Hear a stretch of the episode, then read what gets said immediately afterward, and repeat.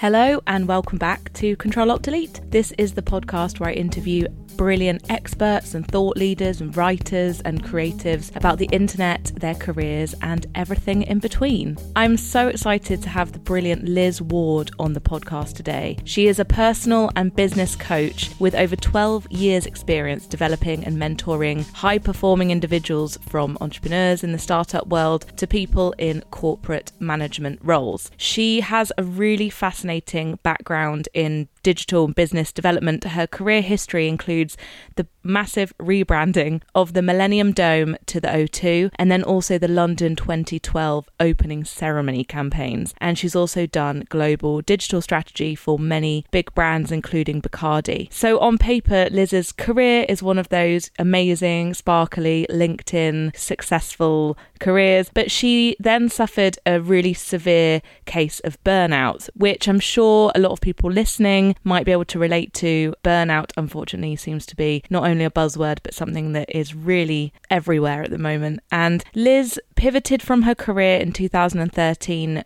by leaving the 9 to 5 corporate world. Then she launched Slick pivot in 2016, which is something I really wanted to talk to her about for the podcast. So interested in this new mission that she is undertaking to help people pivot in their careers and businesses so that they're happier. So, in this episode, we talk about how we change and we take those pivotal moments and get out of the uncomfortable and sometimes painful job and lifestyle that we're in. So, I hope you enjoy this episode. Liz is so knowledgeable and wise and interesting. And I was on a panel with her recently and she just just gave such brilliant advice that I kind of was scribbling down myself. So I thought she'd make a brilliant guest. Please do leave a rating or a review on iTunes, it really helps. Thanks so much and hope you enjoy.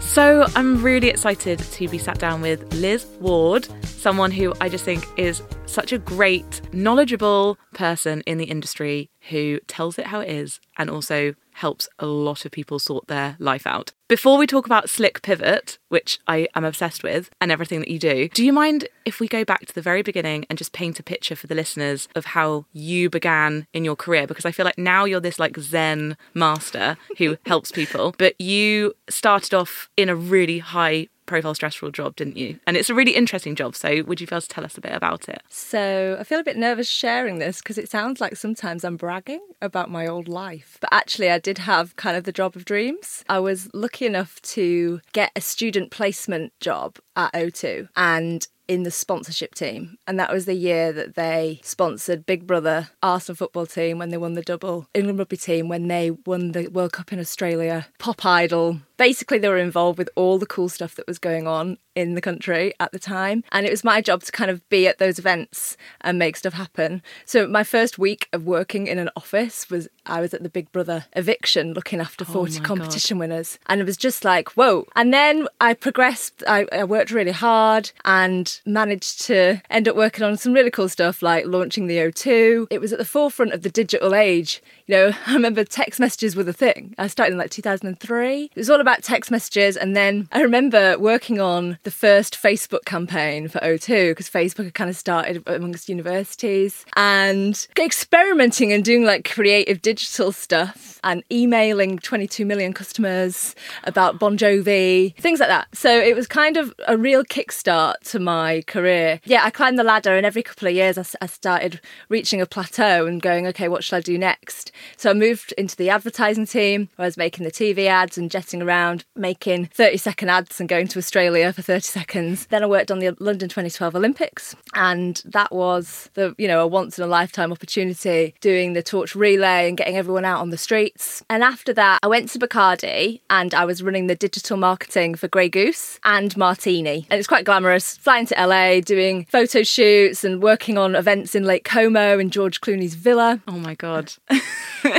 yeah. I mean, we had we you know hired in speedboats and racing cars and models, and it was very glitzy. So on paper, it's all sounding fantastic. On paper, it was great. You know, everyone was envious of what I was doing, jetting around. The challenge was is that from that first moment when I started in the working world, I didn't really stop for about 10 years. Mm. And I was had a Blackberry and I was addicted to my Blackberry. I could speed type. I could have probably won competitions typing out the fastest email. I, but I used to have to rest my arm on a pillow when I came home or went to bed at night because I'd been emailing so much. Were I you would- that person also at dinner who you would be sort of listening, maybe? I mean, I'm very guilty of this as well, but Yeah. you're half thinking, I need to reply to my Blackberry Yeah. messages. I was definitely that friend at dinner that could see the kind of flashing red light of my Blackberry in my handbag and like. Mm. Oh my god, this is so nostalgic already. This episode. I'm like the BlackBerry, the BBM message, the that red dot where you'd be like, "I've got a message." That's yeah, Yeah. that is crazy thinking I used about to that. call it my crackberry because I was, you know, I used to try and hide from it, but I could still see the red flashing. Like, Ooh. I really loved everything that I did, and I really wanted everything that I was working on to go really, really well. And that kind of workaholic perfectionism served me really well in terms of climbing the ladder. However, I just didn't really know how to switch off and I wasn't very good at saying no. And I always wanted to help. So, great employee, but not necessarily great for my health and lifestyle. But it's quite impressive actually to hear you say that it took 10 years to reach that point of, oh my God. Because actually, I think that's actually a long time before the exhaustion, but mm. then it must have caught up with you so much. yeah it was it was just lots and lots and lots of layers and i think the drinking culture in advertising and media was huge and i used to work all these events. And you know it was my job to be there you know in the hospitality box drinking. And you know i could have chosen not to drink but i didn't. I didn't make that choice. And at that time really people weren't making those choices. It was about drinking. And then i was working at bacardi and i found myself reaching for a g&t before i went for a conference call with the us team at 6pm and they'd be logging on at 9am in the morning because of the time difference. And i'd be sitting there with my double bombay sapphire. And those moments when i look back i'm like wow that was not clever behaviour Do you look back at those times? Because I know looking back, you probably think, oh my God, I was really heading towards burnout because that is a crazy lifestyle to have for so many years. Sometimes I think that we go in chapters in our careers and in our lives and we just grow older and we get more mature and we sort of understand more about the world. Do you kind of look back and think, I'm glad I did all that? Or do you look back and think, I, d- I could have looked after myself more? I'm really glad I did it all because, you know, I like having fun and I did have fun. And now I'm quite satisfied to not go to a party and to see some of my old colleagues still work at the places that I did. They're all at the Brit Awards and I'm watching it on TV and I'm like, oh, that's changed. But that's fine and I'm comfortable with that. It's like, you know, when you don't want to go to the party, you just want to be invited. It's a bit like, I know I've done it, so I can now like take a back seat. But I wanted to talk about pivoting. Obviously, Slick Pivot is your brilliant company and the brand that you've built. And I wondered, you coach people, really amazing people on pivoting, career change. So how did you pivot? It's such a hard thing to understand how to do, isn't it? Yeah. And I think you don't ever pivot perfectly. And know? definitely not overnight. and not overnight. And I think for me, there's definitely multiple pivot points along the way. And the first thing I did after quitting my job was rest. Because in order for me to then start seeing more clearly, I needed to get my body feeling good, my brain feeling good, started to reconnect with really who I was and what I was all about. So I definitely started with chilling out. I had a detox from my phone. I actually went traveling and I didn't have a smartphone for nine months. You did an Ed Sheeran. I broke more. My phone was stolen on a beach when I was in Indonesia and like quite early on into my trip. And so I got a one of those crappy little handsets with a terrible screen and you couldn't really te- send a text. It took me hours to retrain myself on how to send a text message, you know, with multiple pressing the buttons. And so really just detached from everything for a while. Did you get any withdrawal symptoms? Or because I know you just said you you know you'd be like texting so much that your hand you'd have to rest your hand. I just wondered because on a smaller scale sometimes I will go on holiday and I will feel so tetchy not on my phone. Like it is embarrassing. It's almost like I'm giving up cigarettes for the week. Mm-hmm, mm-hmm. Yeah, I think you kind of you got to get past that point. There's almost like a little bit of a longing inside. You're like, ooh, you know, I need to check, and then you check and nothing's happened. You're like, oh, okay. I actually went to internet cafes and like logged onto Facebook every now and again, Oh sent God, a few messages. school. It was really old school, so it was kind of like go backwards a little bit. And I, I definitely think when you're making a change, you have to almost, if you think about like a rubber band, in order for it to go forward, you have to pull it back. So you kind of take yourself back, rest, recharge, and before you can project yourself forward again. When I was on my trip, I then, after feeling better, I started to reconnect the ideas I'd had before. I'd always had this daydream that I was going to start a Yorkshire pudding street food company. I thought, you know, I'm from Yorkshire. My dad had a pub. They used to serve giant Yorkshire puddings. Like, I loved it. And when I was at Glastonbury one year, I thought, what, what would I like to eat? And so I had this idea that I was going to do this really successful Yorkshire pudding street food company. And then it was going to be a book. And then there was going to be like pop up events and all this stuff. But I'd never tried it. And so when I was on the beach in Bali, I was like, ah, that's what I'm going to do. And I was really clear that's what I was going to do. And I started writing plans and I spent a long time reading health and safety books about street food vans and which I got my mum came to visit and she brought me some I told her buy these books bring them out. And I researching vans I nearly bought a van for 10k and I was going to come home and start doing this thing. And when I did come back to London I went to Exmouth Market to do some research and it's February and I changed my mind about my idea in 20 minutes because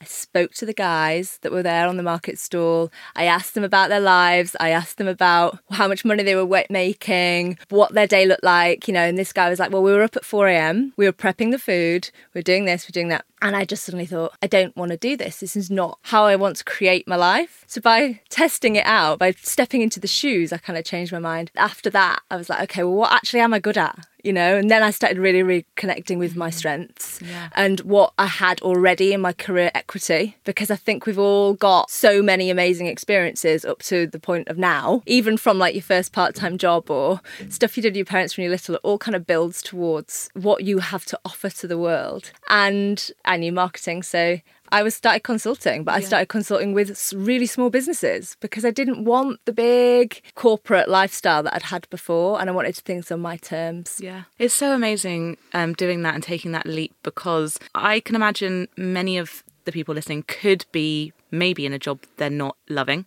Mm. Maybe it's a corporate one or maybe it's it's it's something else. And I definitely know that feeling of, of waking up and really hating my job. And I feel very lucky to enjoy it now. What do you say to people when they first approach you? Or do you normally coach people who have taken the leap, they've quit the job and then they've come to you? Or do you sort of do the interim, this is how you're gonna leave and this is how you're gonna It's a range. I probably have 50-50. Some people that are still in jobs, some people that have already made the leap and already maybe started a business. So it is a range. The first thing we look at, usually you want to pivot because everything's not perfect. So is that, you know, what is the problem? You know, what are we trying to get away from? And how would you like your life to be? How would you like to be working? How would you like to be feeling? What kind of projects do you want to be doing? Do you know, do you need more creativity in your life? Do you need more flexibility in your life? Do you need more feeling of contribution so that you're actually making a difference. One of the things that I see really regularly is people doing work that they don't really feel it's got much of a purpose. And so when they're doing it on a daily basis, they're like, oh, why am I bothering going through this grind when I really don't believe in this project that I'm working on? And I think that can really affect us mentally mm. because when you think there's no point to it, and then other people think there's no point to it, you kind of then start thinking, what's the point in me? And starts affecting your confidence. Yes. So we do a big deep dive on like, you know, what is going on. And usually that pain kind of highlights the things that you are, you want to be more drawn to. And then we look at that. That's amazing. Do you ever get people come to you who say, my life on Instagram or on LinkedIn or on paper looks amazing and actually I'm scared to lose like people's perception of me. Mm, yeah, I mean I think we live in this day and age of curation of our lifestyle, you know, making it look a certain way. Being inauthentic is really unsustainable. It's tiring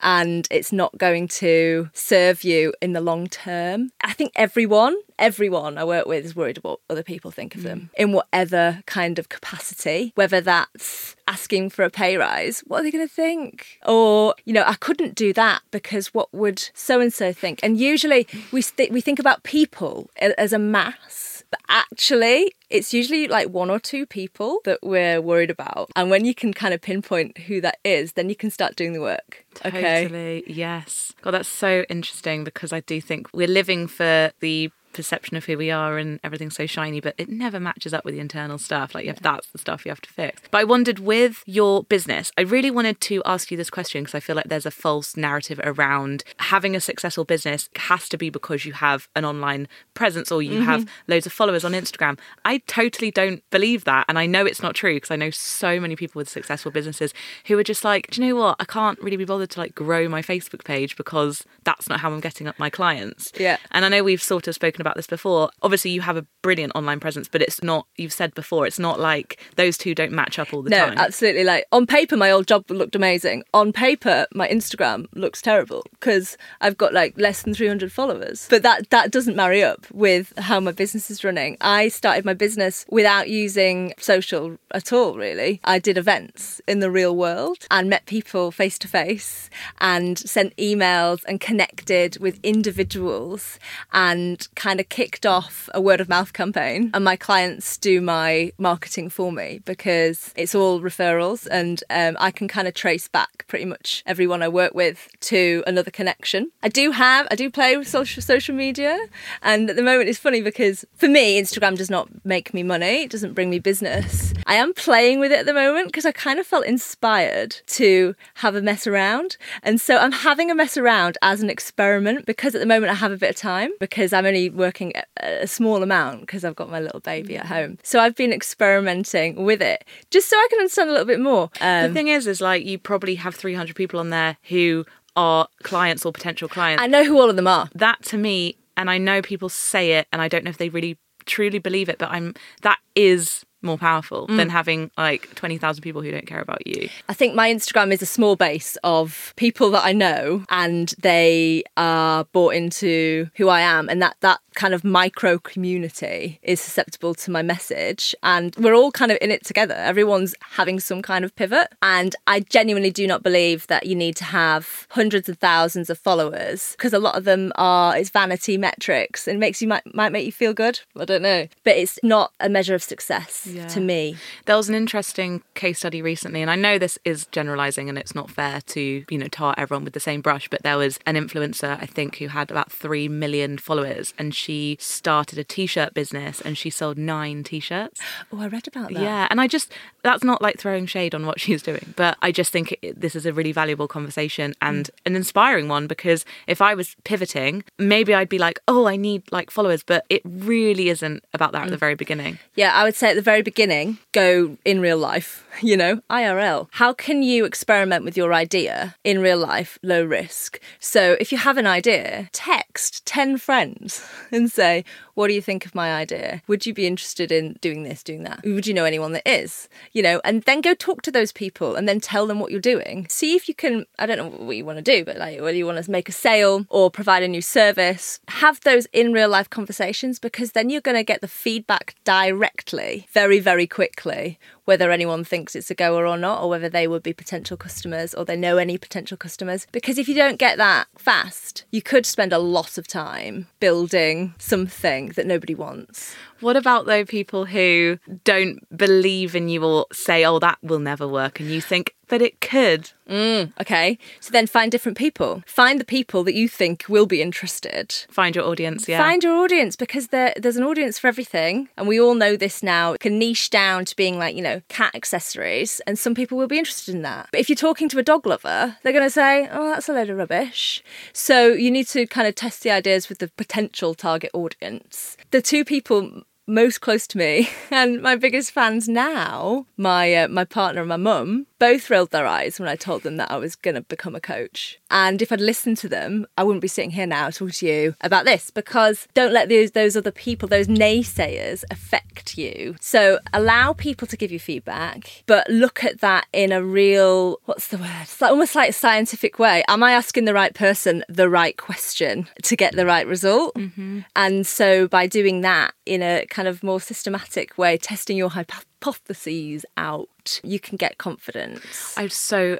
hear you on that because I I sometimes get negative comments like on my column and things like that. And then I think, but those people who are not enjoying this, they're not the people that actually I respect or I care about their opinion. Mm. Not in a mean way, but it's like it would matter to me more if someone I liked and respected said, Oh, that wasn't a very good column. I'd be like, Oh, okay, I, I actually really believe that and I will improve. But someone who I just don't know or it, it's like weighing up who that person is. Yeah, exactly. And choosing, you know, which feedback you want to follow. Totally. Um, but if you keep receiving the same consistent feedback uh, and you're not listening to it, then that's a, a warning signal. And I think that's one of the things that I help people do is to start seeing the feedback that they're getting at all times, both internally and externally. So often you can get, give yourself your own internal feedback. That's what happened to me when I went to Exmouth Market. With the Yorkshire pudding stall, I felt what it would feel like if I was to go down that path and it didn't feel good. So, by getting your own internal feedback on stuff quickly, you can save yourself a lot of time. That's why I'm such a fan of side hustles because I'm like, you're not risking anything. It's a side project. I know it's more work and more hours, and you might not be able to watch Love Island that night, but you know, you're testing the water. And if you don't like it after a few weeks or months, you've saved yourself a bit. But I wanted to ask you quickly about money and about valuing yourself because we did a panel together a while ago for mm-hmm. Marriott, mm-hmm. and someone in the audience asked you, okay, I've pivoted, it's going actually quite well, but I really struggle with knowing how much to, you know, what worth to place on myself. I just wondered mm. if you hmm. could touch on that a little bit, just because you said some really great stuff. Yeah. So I think money is one of the big things. Well, everyone needs money.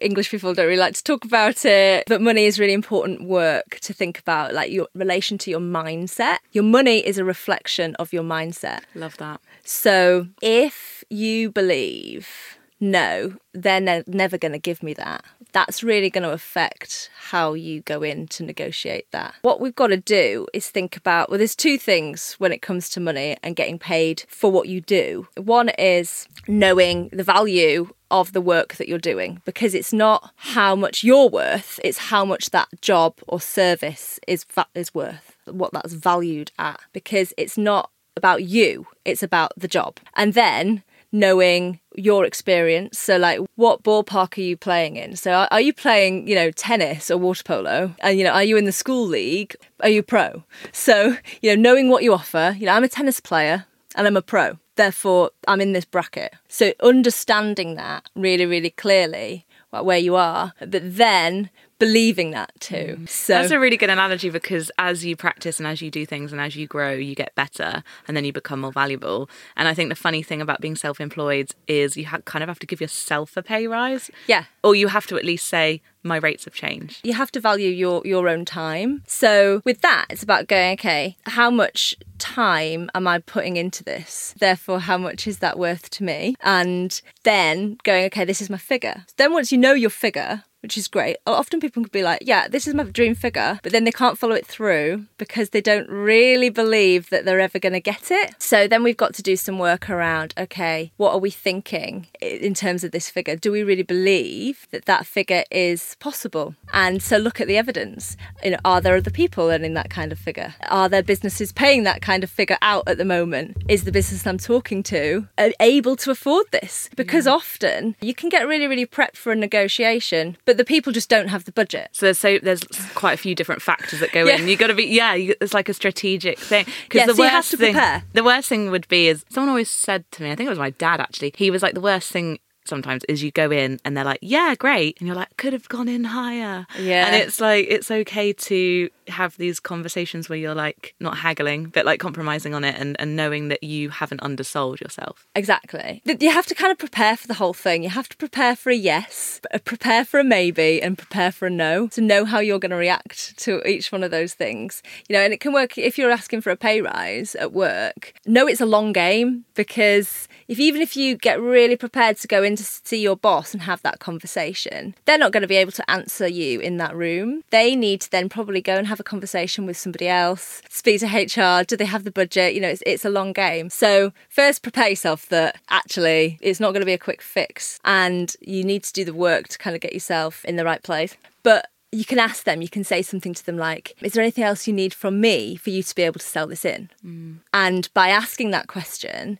it forces them to say, Well, actually, I'm a bit worried about whether you can do X, Y, Z, or we don't really pay people that kind of money. You know, because if they're not giving you an answer in that room, ask them the question, is there anything else you need from me to help you sell this in? And you'll probably get some good feedback. That's really good advice. There's so many little phrases that I think help us and we're like not taught them like early on and it's yeah, it's so useful. Yeah, you need to separate your self-worth from your net worth.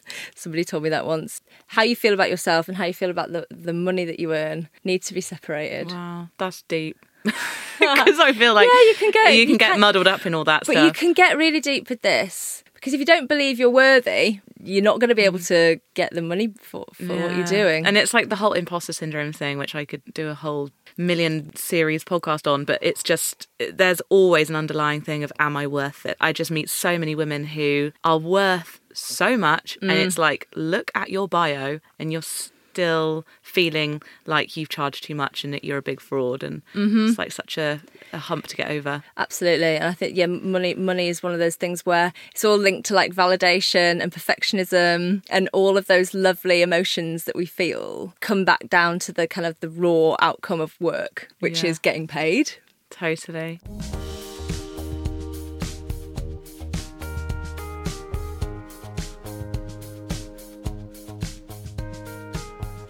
with Slick Pivot, because I just find it so interesting coaching and, and how coaches work, would you be able to just break down really in a nutshell what happens when someone wants to work with you and kind of what does it look, look like kind of day to day? Mm-hmm. How much do you like check in and all that stuff? Um, so I usually work with people for a minimum of like three or six months. Twelve weeks is the minimum I'll do because it's a journey, and I'm kind of your champion and your challenger along the way through that change. And I do all my sessions over the phone. Well, with exception to a few face to face because I do I do like to see people in real life. But the But majority you do live on a farm. I do live on a farm. I I have I pivoted to the countryside and now live on a farm, so the commute is quite long. So and the commute is long for any of my clients. So people often think, "Oh, let's do face to face," but actually we are so we're all so time poor, and most people uh, have problems with time management anyway.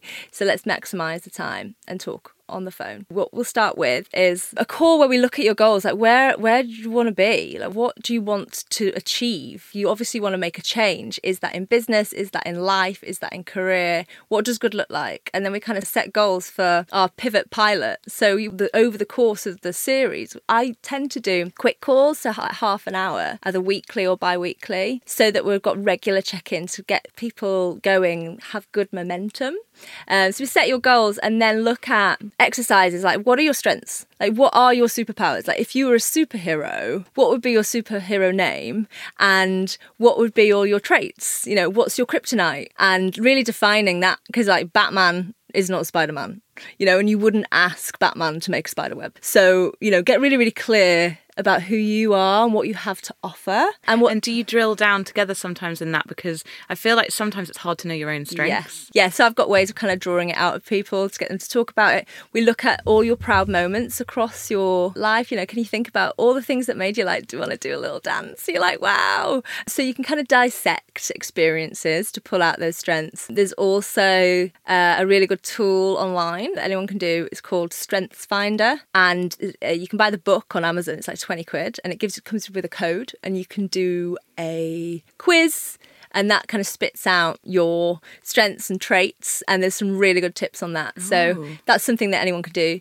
and the other way we can help people get confident on their strengths is to get uh, it's a bit scary but i get them to ask their friends and family and bosses and you know it's called ask your fans so for the people that like have got your back get them to feedback on you and like in workplaces you know it's the whole like 360 feedback and it's all like formal Oh my god, that terrifies me, but I know that I should do more of that. yeah, because you know, when I do it with someone, they are always a bit nervous. And then when we look at the data, because essentially you're doing a survey and you're trying to get as many people as possible, you get some really, really strong themes that come through and some real clarity mm. on your strengths and like your watch outs and stuff like that. So that's fun exercise. And it also gets people involved in your pivot. So by having that conversation or sending them an email like, I am thinking about doing this and I'd really like your feedback. And people are really happy to help. And then you can check in with them along the way. Yeah, so then gather all that and then create a vision.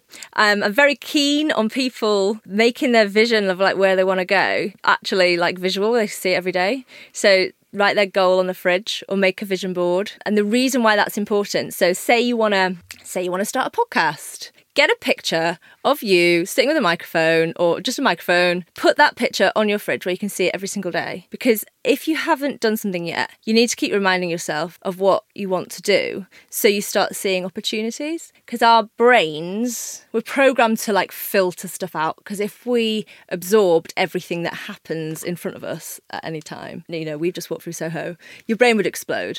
So you've got to remind your brain what you're looking for. It's like when you buy a new winter coat and then you're like, yeah, I've got my new coat. It's like September. I look great. I'm on the tube. And then you're like, oh, she's got it. Oh no, she's got it.